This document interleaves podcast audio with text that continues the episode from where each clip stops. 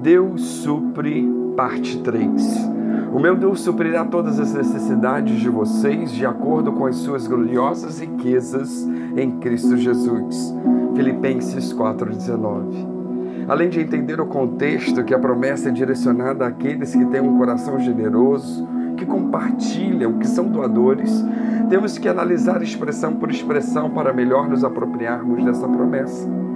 Assim, analisemos de acordo. Deus nos supre de acordo com suas riquezas em glória. Imaginemos um homem muito rico.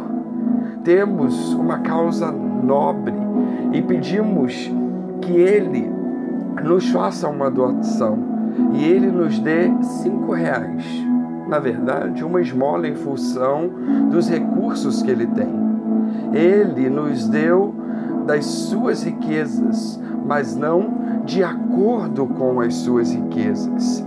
Se ele nos desse de acordo com suas riquezas, seria uma doação muito mais generosa. Para entendermos melhor, lembremos-nos que a viúva pobre foi louvada por Jesus porque deu de acordo com suas riquezas, no caso, tudo. Deus nos dá de acordo com suas riquezas. Deus nunca nos dá uma esmola.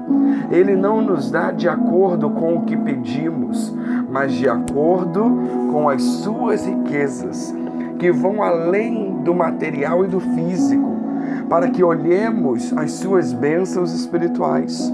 Por isto, bendito seja o Deus e Pai de nosso Senhor Jesus Cristo, que nos abençoou com todas as bênçãos espirituais nas regiões celestiais em Cristo. Efésios 1, 3. Além disso, ele nos dá de acordo com as suas gloriosas riquezas.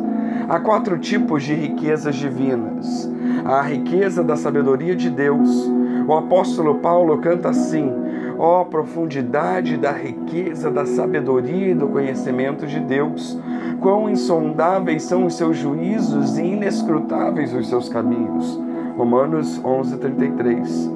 Esta é, como percebeu o profeta Isaías, uma grande riqueza de salvação, sabedoria e conhecimento. O temor do Senhor é a chave desse grande tesouro, Isaías 33:6. Ah, se nós lembrássemos sempre que Deus é sábio. Em segundo lugar, a riqueza da vontade divina disponível a todos os seres humanos. Ele faz que o sol e a chuva venham sobre todos, indistintamente. A natureza é a expressão da bondade de Deus para todos diante da imensidão do mar. Quem passeia por uma praia não tem como não pensar neste cuidado de Deus. Ele não só construiu o mundo, mas o construiu de modo que possamos desfrutar dele. A terceira riqueza é a riqueza da graça de Deus, manifesta em Jesus Cristo, como vemos em Efésios 2:7, e também disponível para todos aqueles que se reconhecem pecadores e confessam os seus pecados. A graça se expressa em perdão e purificação. A história de Jesus é a história de Deus se entregando a si mesmo. Sua riqueza é Ele mesmo e Ele se dá a si mesmo.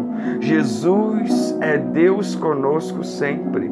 Jesus é Deus preparando uma casa definitiva para nós no céu.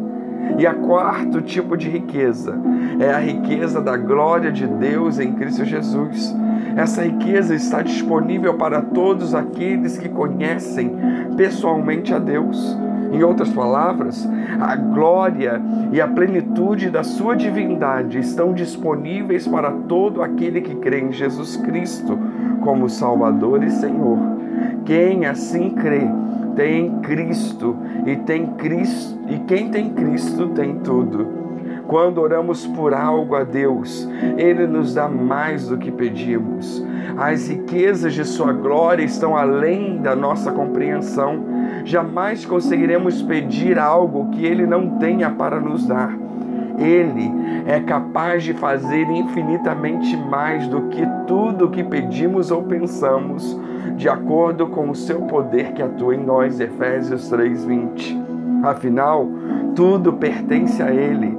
A glória que lhe damos com os lábios e com a vida é a glória que Ele já tem.